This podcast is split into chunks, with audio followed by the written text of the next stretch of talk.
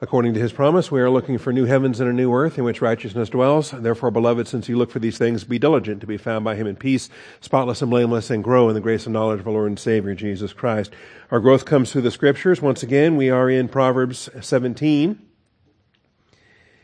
Proverbs 17 and, uh, oh, down to verse 15, 16.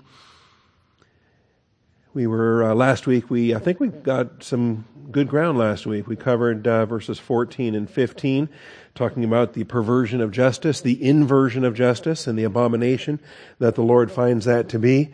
when you call good evil and evil good, then uh, it is an abomination to the Lord. And uh, I think abomination is a word we need to use more often because it's uh, it's effective. It communicates, and uh, and it really, I think, in a very plain fashion, describes what the Lord is uh, is talking about here. All right.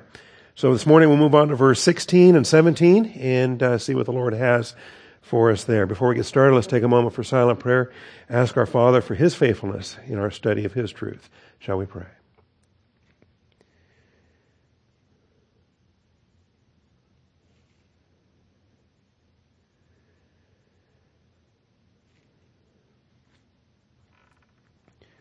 Most gracious Heavenly Father, we do come before you this morning once again, thankful for your faithfulness, thankful for your truth.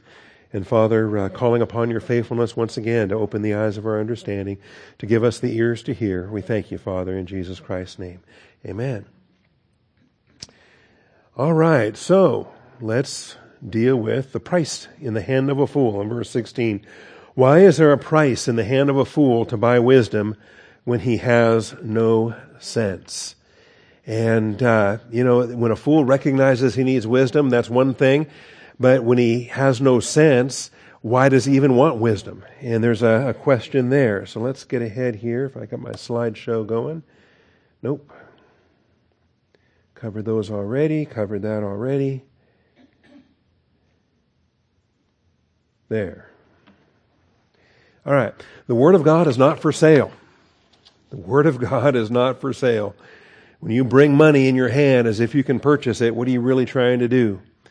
The Word of God is not for sale. Even when we acquire and buy, the cost is, is not price in hand, all right? There's a price to be paid, but it's not what we bring. It's not the, the price in hand as this verse describes it. Why is there a price in the hand of a fool to buy wisdom? When you walk in and the price is in your hand, and you think that that's sufficient. you've, you've already, you've already lost. You've already blown it in the, in the plan of God. The price in hand. That's not, uh, that's not the cost. The true cost is what Jesus Christ purchased on our behalf. The true cost is infinitely more than we can even imagine because His ways are not our ways, neither are His thoughts our thoughts. The wisdom that comes from God, you can't put a price tag on it. And we want to be very clear on this. So, um, why is there a price in the hand of a fool to buy wisdom? How, how do you buy something like that? When he has no heart. The term heart here is what's translated as sense. He has no heart for the wisdom. He doesn't want it for its own sake. He doesn't have a heart for it because he loves it, because he loves the Lord, because uh, for for all the right reasons, the reasons why you and I would want to have the wisdom of God. He doesn't have a heart for God's wisdom, but he has a carnal desire to obtain something that he thinks will be of some kind of a benefit, will be uh, because somebody else has something maybe that he doesn't have, or for whatever other reason. All all the false motivations that there are to try to acquire wisdom, and uh, we see it here. No, uh, not only in verse 16 of this chapter, but also in chapter 23, Proverbs 23, 23.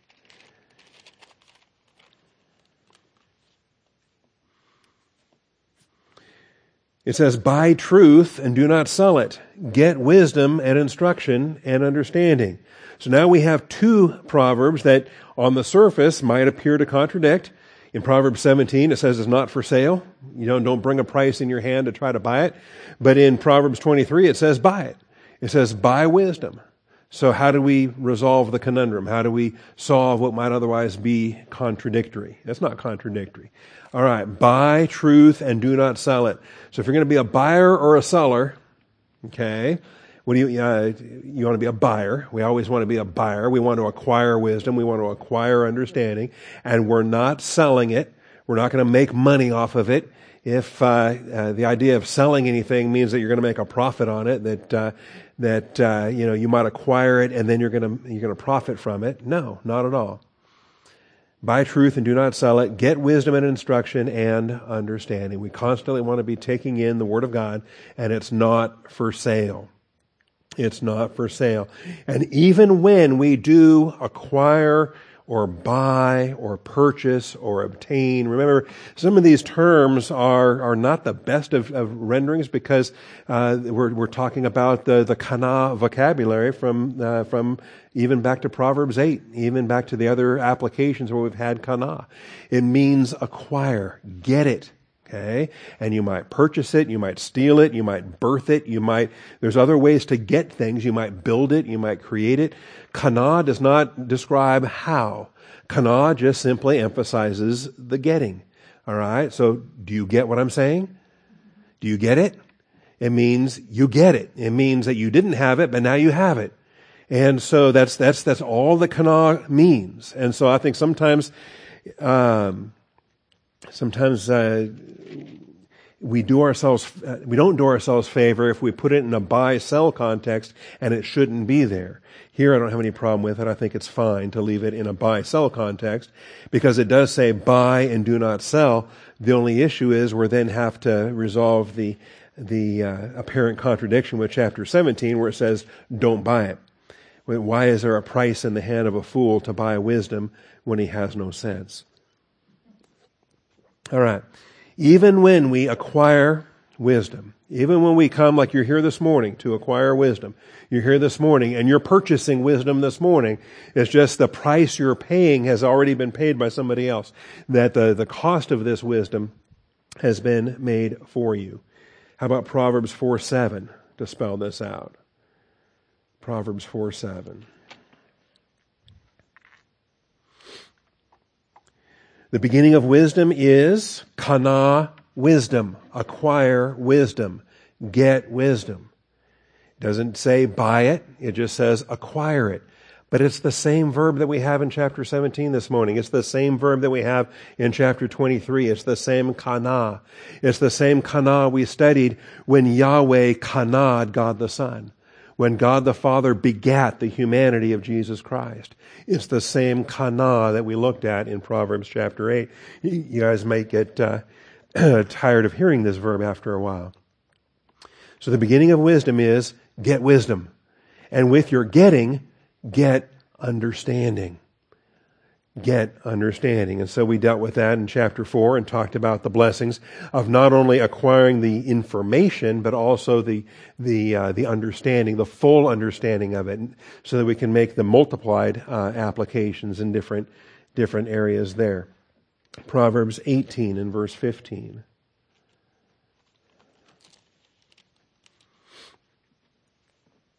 The mind of the prudent acquires knowledge, and the ear of the wise seeks knowledge.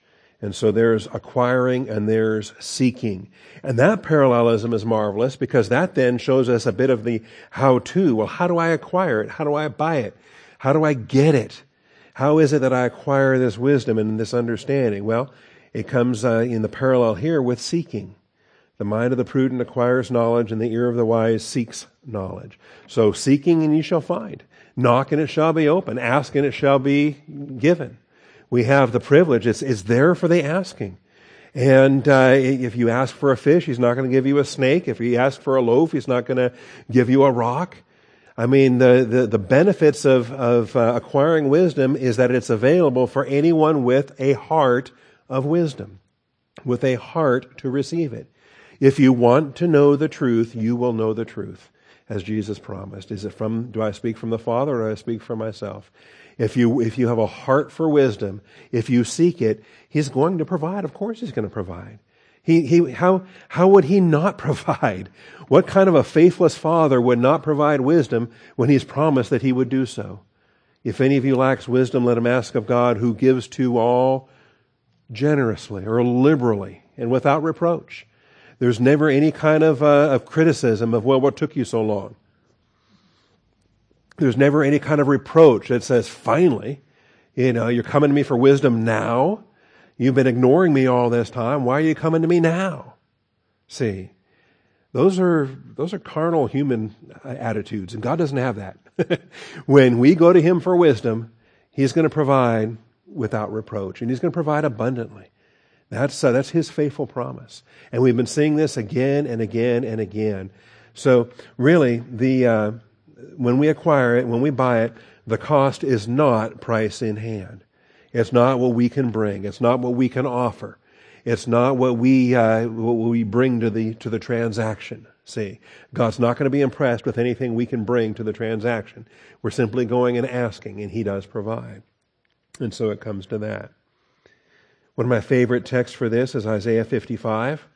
Salvation and the riches of His grace are purchased without money and without cost because the price has already been paid by Jesus Christ. And this is true for not only the grace that saves us, but this is true for the grace that teaches us. This is true for the very wisdom of God that's available for any believer who wants to grow in the grace and knowledge of our Lord and Savior Jesus Christ.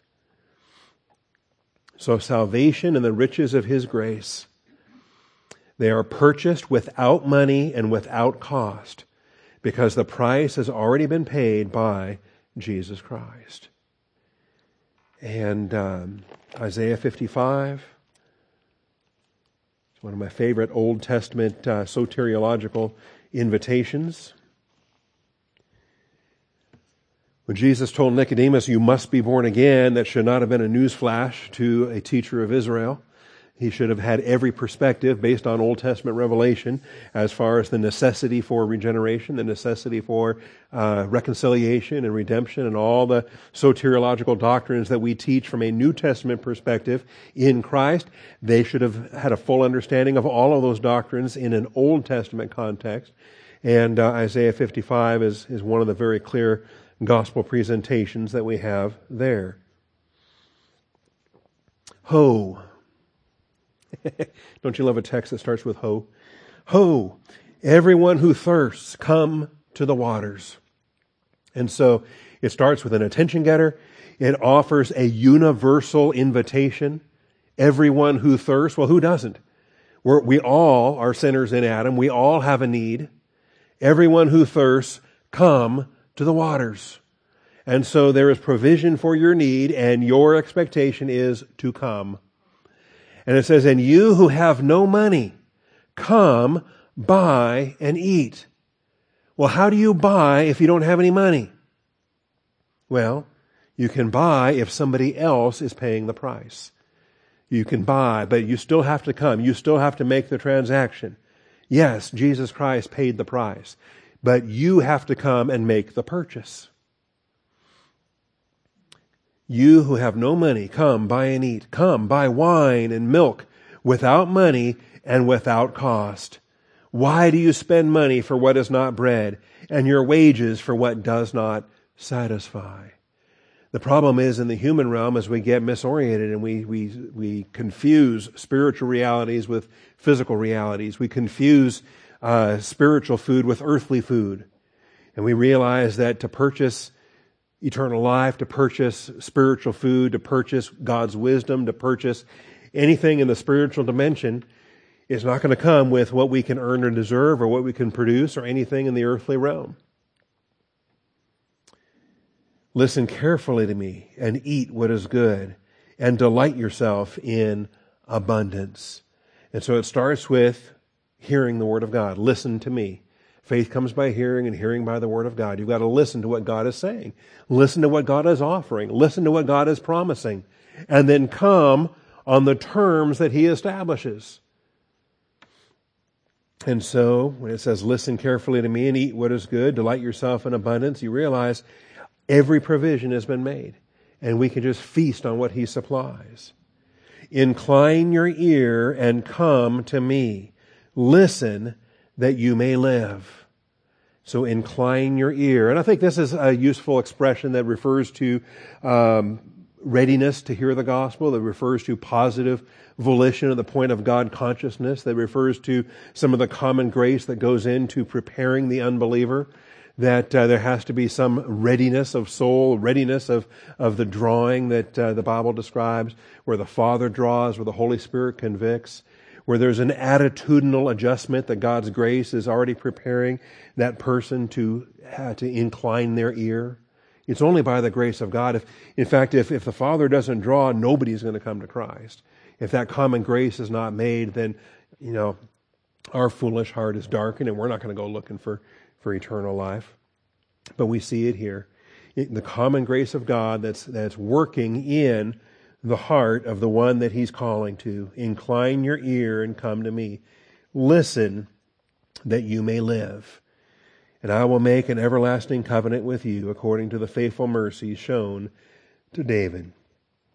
All right, then it goes on and starts to get into issues for Israel and their covenant and the position there. We won't go into that this morning. All right, how about 1 Peter 1? 1 Peter 1, verses 18 and 19. The price has been paid, and what a precious price it is. If you think about it, anything we can bring that's human, anything we can bring or contribute ourselves, somebody else can bring more.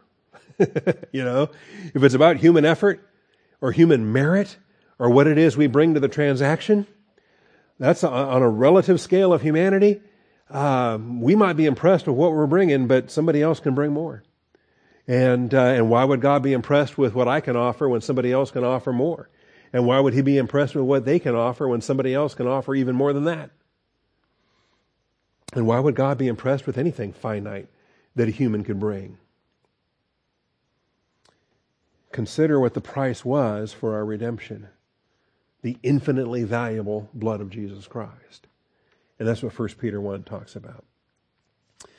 Verse uh, 17 says, If you address as Father the one who impartially judges according to each one's work, conduct yourselves in fear during the time of your stay on earth. This is an exhortation to godliness, to the fear of the Lord. This is similar to um, where we are right now in Hebrews 10, an admonishment uh, that it's a terrifying thing to fall into the hands of the living God, that uh, we should have that fear of the Lord based upon what he spent to purchase us. It's not, this is not earning our salvation, deserving our salvation, paying him back for our salvation, but this is just recognizing the price he paid was infinite.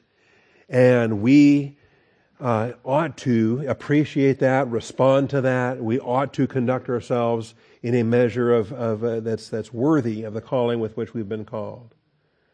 So, Conduct yourselves in fear during the time of your stay on earth. The fact that He saved you means you're here on a pilgrimage and you're going to be face to face before you know it. Knowing that you were not redeemed with perishable things like silver or gold. All right? We don't, we call silver and gold precious metals. The Bible calls them perishable. And I love that. The things that we value, that we think are durable, that we think are lasting God just says that's all perishable. Even, uh, I mean, it's all perishable because the whole universe is perishable. It's all, the very elements themselves are going to be consumed with great heat. And I love the fact that silver and gold are called perishable things. And something so cheap as gold can't, uh, you know, we have these idioms like, oh, it's worth its weight in gold, right? and I'm getting more, uh, more wealthy all the time, it seems. All right. But seriously, what's 200 pounds of gold worth? Who cares? On an eternal scale, it's all getting burned up. All right? You were not redeemed with perishable things like silver or gold from your futile way of life inherited from your forefathers. That's not what he redeemed you with, but with precious blood as of a lamb unblemished and spotless, the blood of Christ. The purchase price for your redemption was infinite. the infinitely value, the one of a kind, the monogenes, there's only one, and the, the one of a kind purchase price. You, how do you put a price on that? How do you measure the uniquely born Son of God? That's what he spent. That's what the Father spent. That's what the Son was willing to be spent on our behalf. And so it's an infinite price. Okay, for he was foreknown before the foundation of the world, but he has appeared in these last times for the sake of you. And this is all in the, the eternal plan of God. This is what he knew before he even decreed the volitional beings. He knew that the need for redemption was going to happen. And that fallen angels and fallen men and the, the, the, the plan of God to create a volitional realm of existence was going to invariably result in negative volition being exercised and the necessity to reconcile the lost estate back to God. And that the purchase price was going to be God Himself. And He was willing to do that. He who was known, foreknown before the foundation of the world. And so all of these things become huge. Now, this applies to salvation.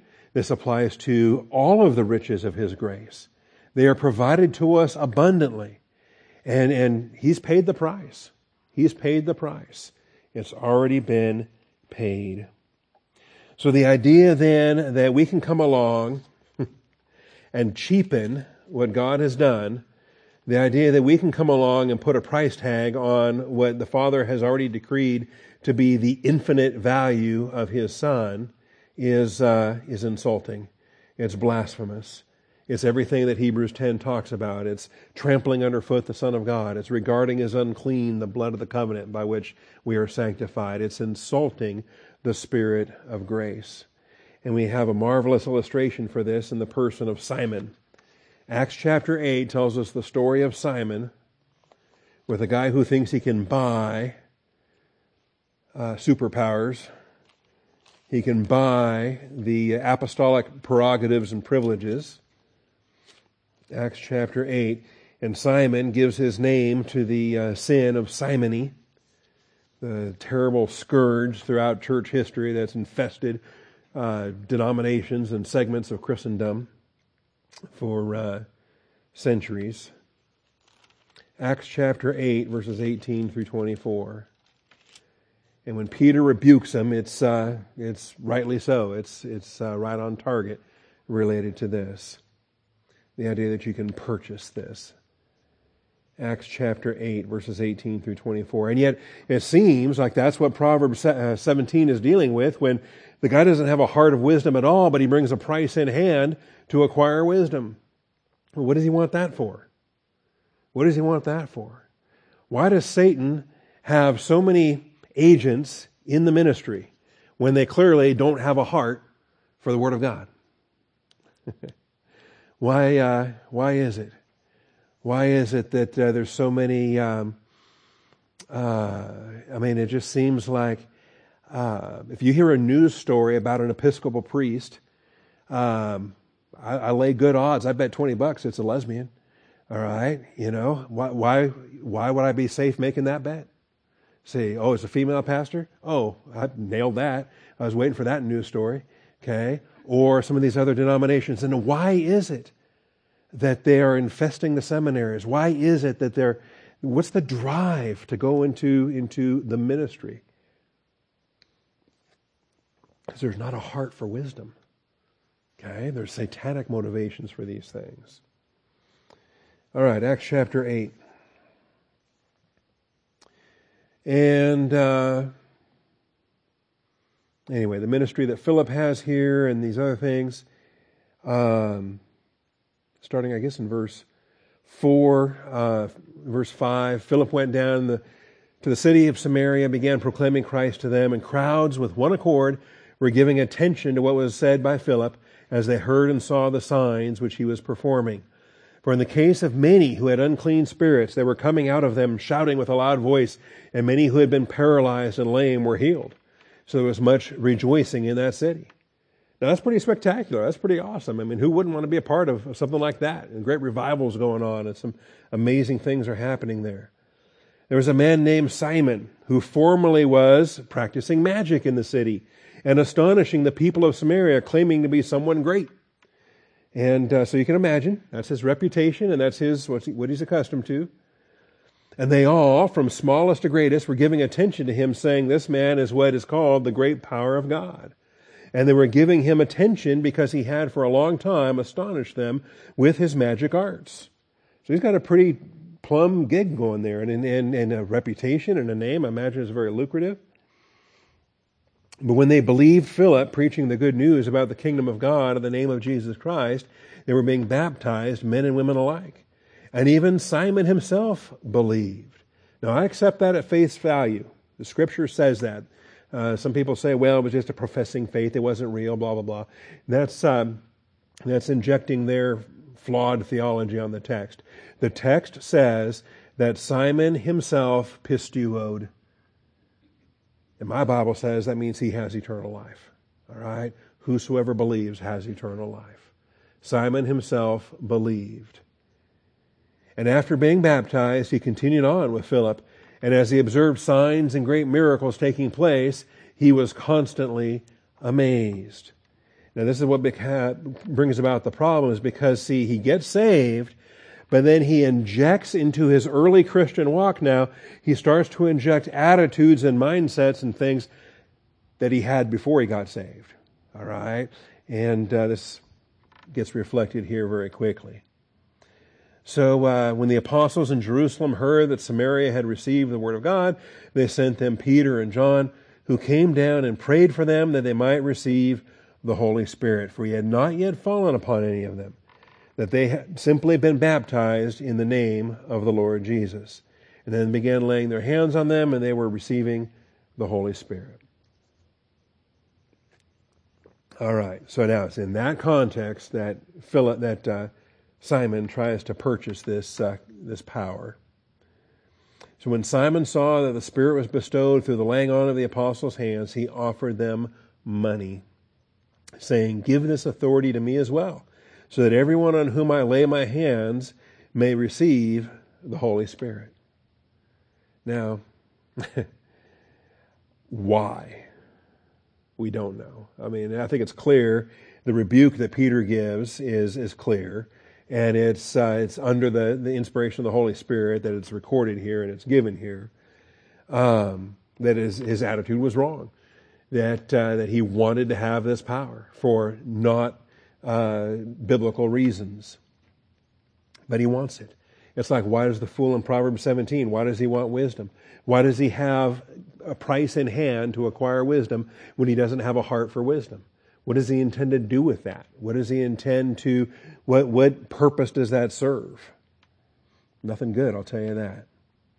So Peter said to him, May your silver perish with you, because you thought you could obtain the gift of God with money. And this applies broadly and generally in every aspect of our Christian walk. Every aspect. We don't give under principles of grace giving because we're hoping to obtain something. We're giving because we are reflecting the love that we have for God and for His Word. There is no grace giving that, uh, that we think is going to earn us something or, or merit something or acquire something. Our giving is a love expression, nothing more. All right? And uh, here's uh, the rebuke that comes in verse 20. Verse 21 says, You have no part or portion in this matter, for your heart is not right before God. Again, I, I, take that at face value. Peter is speaking here in the, under the uh, leading of the Holy Spirit. Therefore, repent of this wickedness of yours and pray the Lord that, if possible, the intention of your heart may be forgiven you. He's going to have to get retrained. He's going to have to have his attitude completely adjusted. For I see that you are in the gall of bitterness and in the bondage of iniquity. And, uh, and you know, his confession here, I think, admits to that. That says everything Peter has nailed him on is absolutely accurate. So Simon answered and said, Pray to the Lord for me yourselves, so that nothing of what you have said may come upon me. That he's, he's acknowledging that everything Peter said was correct, that his heart is not right, that he is in the gall of bitterness, that he is in the bondage of iniquity. And that um, I think, like many of the uh, Israelites that came through the Red Sea, they started to regret leaving Egypt. They started to think that they had it better back in their bondage. And that here's a man that got saved. I don't doubt that he's saved because the scripture says he believed. But uh, he's saved, and then he starts to realize what, what, what this means. This means that his old manner of life is, is over. That means that his old prestige is gone. That means that, that uh, the accolades and the, and the wealth and all of that, he's going to have to, he's got to find a new gig. And uh, he's got a bitterness about that. See? And it's hard for us, maybe, I don't know, it's hard for us to think, well, who, who would regret getting saved? I've known a few people over the years, and here's why. Because in the, in the youthfulness of their early salvation, without being taught, without the Word of God, without growing, they, uh, they start to see some things and they start to, without, you know, a new way of thinking, that old way of thinking starts to uh, convince them that they made a horrible mistake. See, I worked with a guy that said, I can't get saved. Said, uh, you know, if I believe your Bible, uh, then uh, your Bible dis- disapproves of my lifestyle. He said, I'll, I'll, have to break up with my girlfriend, or, or I'd pro- maybe I'd have to marry her. That'd be even worse. You know, he just, uh, I'm, I'm not joking. This is what he told me. This is what he told me. He said, Your Bible does not approve of, of me shacking up with my girlfriend. I said, Well, this is boggling my mind here because you're going to die and go to hell. You don't have eternal life. Uh, don't you think that's a bigger issue? You know, we, don't you think we ought to get you saved and get your girlfriend saved and whatever else? And um, so for Simon to have these regrets, I think it's understandable. Just like uh, for the uh, Israelites to want to go back to Egypt and, hey, let's be slaves again. Um, our carnality gets comfortable with itself. And so uh, a, a, baby believer, until they get some doctrine in them, until they start getting some, some uh, what was that? The old, um, I think Colonel Thieme called it the post salvation epistemological rehabilitation, right? it means that our way of thinking has got to get re- rehabilitated. And it, it has to happen after we're saved because it can't happen until we're saved. And this is what uh, this is what Simon's dealing with here. So, this is the great illustration for what we're talking about. It's not for sale. The Word of God is not for sale. Spiritual gifts are not for sale. Um, ministries are not for sale. As far as uh, as far as that goes, in terms of who uh, who is the Lord calling to uh, to uh, to be a, a pastor, who is the Lord calling to be a deacon, who is the Lord calling to be a Sunday school teacher, or any of the rest. The, the financial issues aren't even issues for, for anything in the, in the ministry of the Word of God. See? And uh, for the business, for the churches out there that run themselves like businesses, that run themselves with a corporate model, that, that take the, the richest men in the church or the best businessmen in the church and they say, well, you, you should be a deacon because you've had business success or whatever. That's garbage. Absolute garbage. See? I've had deacons before that have been homeless. I don't care. If, they, if they're called to serve uh, uh, the, the flock, then there you go. That's what you're called to do. It's not for sale. The Apostle Paul clearly portrayed the greatness of grace ministry. The Apostle Paul clearly portrayed the greatness of grace ministry. And, and really, the Apostle of Grace takes all of these things from from Proverbs and everywhere else and just spells it out in such a clear fashion. The Apostle Paul clearly portrayed the greatness of grace ministry. You know, seriously, I mean, a, a religious system that could be purchased, who would want something like that? You know, how insulting, how, uh, how cheap. 2 Corinthians chapter 2 and verse 17. you know. And yet you go you go to Europe and you see these great cathedrals and you see all these marvelous testaments to uh, what a whole lot of money can buy over centuries. And while the architecture has a, there's an architectural beauty to these glorious edifices, there's a theological ugliness that just breaks your heart. Because you know, I mean, how many indulgences were sold because someone was, you know, guilt ridden over their dear Aunt Sadie in purgatory or whatever, and just horrified trying to, to hand money hand over fist to this this corrupt religious structure to, uh, to fill the coffers of the Vatican. 2 Corinthians 2:17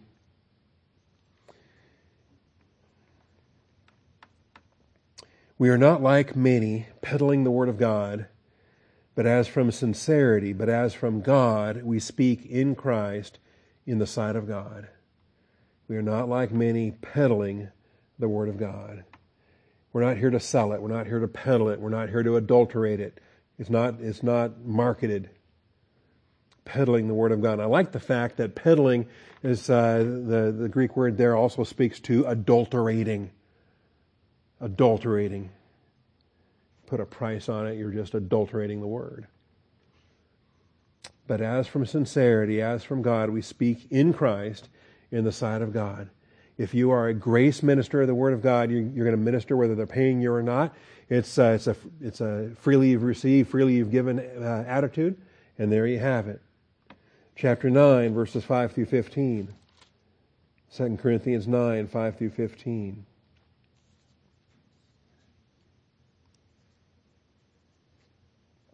And really we could say 1 through 15, but um, in verses 1 through 4, he's talking about his travel plans and why it is that he sent the team ahead of him so that they can, they can get the money stuff dealt with and out of the way before Paul even walks in the door. And that's the best way to handle things. So, um, in verse 3, he says, I've sent the brethren in order that our boasting about you may not be made empty. In this case, so that as I was saying, you may be prepared and uh, that this gift can be taken care of ahead of time. Otherwise, if any Macedonians come with me and find you unprepared, we, not to speak of you, will be put to shame by this confidence. So I thought it necessary to urge the brethren that they would go on ahead of you, ahead to you, and arrange beforehand your previously promised bountiful gift, so that the same would be ready as a bountiful gift and not affected by covetousness. And you see the benefit to this. You, you, you take care of it ahead of time. You remove the emotions. You remove the covetousness. You remove any other mental attitude issue that might affect the legitimacy of the grace giving. You certainly uh, don't want the pressure of having the Apostle Paul walking in. You want to have all that done ahead of time. Now, this I say he who sows sparingly will also reap sparingly, and he who sows bountifully will reap bountifully. And this is uh, dealing with a, the bountiful gift. It's not a tithe. It's not a minimum. It's not a have to. It's a want to. There's no maximum. It's whatever you're led to do as unto the Lord. Make it as bountiful as you want to make it. How, what's your capacity? What, how much do you love the Lord? It just comes down to that. Each one must do as he has purposed in his heart, not grudgingly or under compulsion, for God loves a cheerful giver. And this is the grace principle. The grace principle says we are objects of God's grace. We are objects of God's mercy. God has done so much for us. We want to reflect that. We want to communicate our love response. And so it just comes down to what is my capacity to reflect the love that I have for God. And if, uh, if my capacity is, is, uh, is a sparing uh, meager uh, uh, reap sparingly, well, then I'm going to sow sparingly. That's what it's going to be. But I pray that the day comes that He increases my capacity, my capacity to sow bountifully, where I love Him so much and that I, I just give and give and give. God loves the cheerful giver. And God is able to make all grace abound to you, so that always, having all sufficiency in everything, you may have an abundance for every good deed. You know how many absolutes are in that one verse right there? All grace, always, all sufficiency, in everything, every good deed. There's five statements of, of uh, totality in that one verse. As it is written, He scattered abroad, He gave to the poor, His righteousness endures forever. And He who supplies seed to the sower and bread for food will supply and multiply your seed for sowing and increase the harvest of your righteousness. Do you want more seed? See, if you're a miser, what are you trying to do? Sow. He's given it to you to sow. He supplies seed to the sower. What else are you going to do with it? Sow it. And bread for food will supply and multiply your seed for sowing and increase the harvest of your righteousness. And you will be enriched in everything for all liberality, which through us is producing thanksgiving to God. If you're sowing sparingly, you're reaping sparingly, and you're diminishing the thanksgiving to God. What are you doing that for? For the ministry of this service is not only fully supplying the needs of the saints, that's almost a side effect. Yeah, okay. There's grace giving, and there's a fund that's going to be a famine relief fund. It's going to Jerusalem. Got that. Not only is it doing that, look what else it's doing. It's overflowing through many thanksgivings to God. What a blessing. The, the, whole principle of grace giving takes you down to the end of the chapter there. Thanks be to God for his indescribable gift the joys of believers to come together in a, in a corporate way, in a collective way, in a, in a marvelous way. We get to give a chorus of, of amens. We get to give a chorus of thanksgivings. Anyway, it's a marvelous, uh, a marvelous truth. 1 Timothy chapter 6, verses 9 and 10.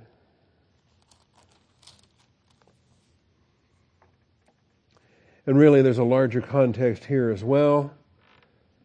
And uh, some of these men, maybe with Simon attitudes or Proverbs 17 attitudes,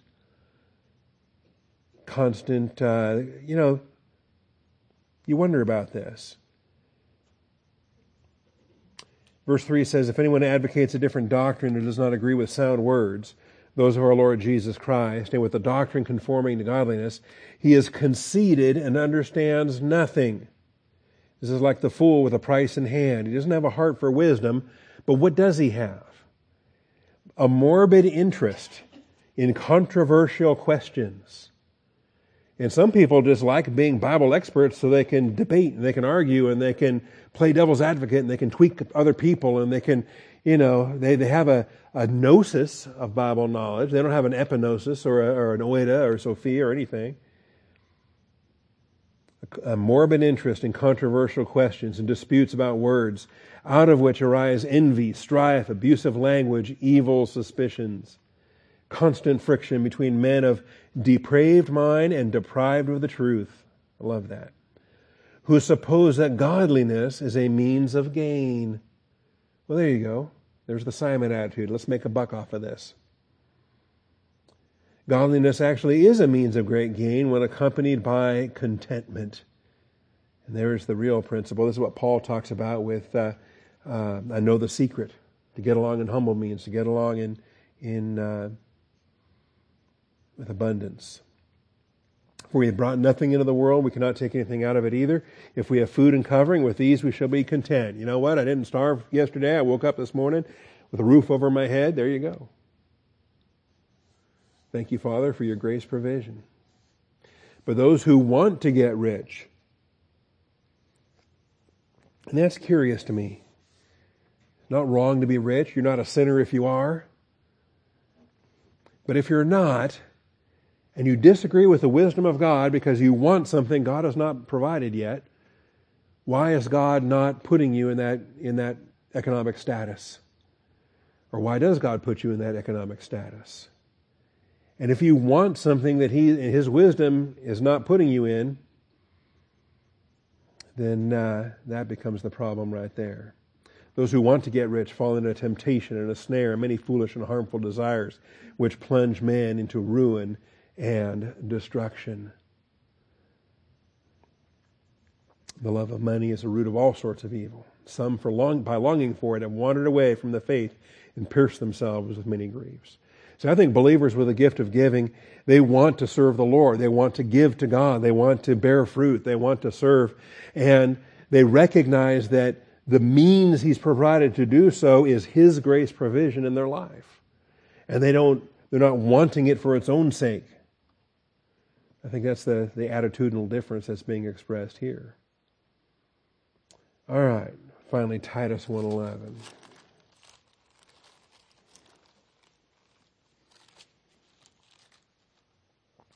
Titus.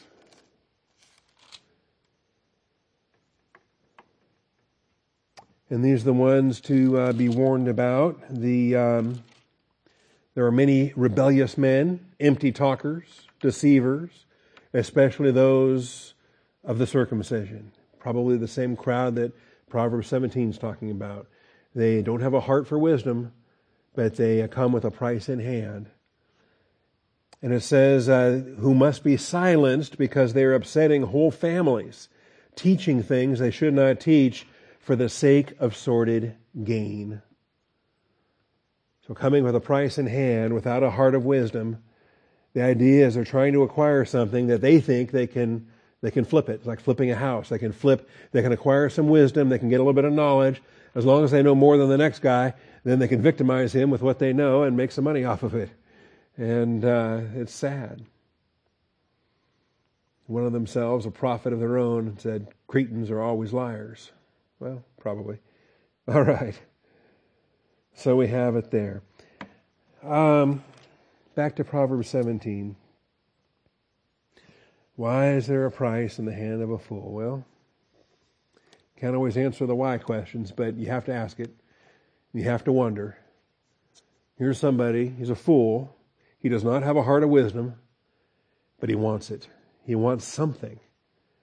And he's got a price in hand that uh, he thinks will, uh, will get him what he wants. And uh, our admonishment is beware. All right, we get to verse 17. We have friends and brothers. A friend loves at all times, and a brother is born for adversity. A friend loves at all times, and a brother is born for adversity. All right, so here um, we're going to pick up on this in two weeks. Let's see. Let me just tease you with some of this, give you some things to think about. Um, because we have friends and brothers. I don't think I even got the slide ready. Nope, I don't have the slide this morning. But we have the language of friends that we've already seen. We've seen it again and again earlier in Proverbs, but it was not translated friends. It was translated neighbor. All right, we have the same Hebrew word. The word is right, and the right is your neighbor, or it's also your friend. And uh, why does the Hebrew have the same word for friend that it has for neighbor? We don't like that. It's not our usage. It's not our custom. We have, uh, we, I do have neighbors. I'm not friends with any of them. And, uh, and I have friends and none of them are neighbors. They, they're scattered all over the place. All right. We tend to have, uh, kind of a, a differentiation in our, in our usage, our English language usage of the word friend and the word neighbor. We don't equate them. We don't call them, we, don't, we wouldn't think of them synonymously. But the Hebrew language does, and the Old Testament does. And the, um, the command to love your neighbor is, uh, I think, significant when uh, some people try to limit uh, what they do in loving their neighbor to the ones they like or their friends, and, but it's the same word. The same word for neighbor is the same word for friend. And uh, we'll even, uh, I might even pull up the, uh, we'll do this in a couple of weeks. I'll, I'll pull up the vocabulary for you too because it's curious to me that the same uh, the same Hebrew radicals, the same re or ah, that not only addresses friends and neighbors, also speaks to shepherds, speaks to shepherding, and there's uh, there's a uh, there's a uh, I think uh, an etymology as it refers to shepherding and the intimacy between a shepherd and his flock, the friendship, the the neighborliness, the the uh, the whole expectation of loving your neighbor as it applies to the shepherding duties of, uh, of a pastor with his flock. So we'll deal with some of that. But a friend loves it to all times, and a brother is born for adversity. We're going to see additional proverbs that speak of brothers and and uh, neighbors, uh, and friend and a friend that sticketh closer than a brother. Remember that one, because there is a friend that sticketh closer than a brother and you start to realize why did God design families on this basis? Why did God design friendship on this basis? And how is it that the earthly illustration, what does it communicate as it relates to our uh, spiritual relationship with God? Why is it that we have, that we're sons of God, we're family, but then that high praise when Abraham was called a friend of God?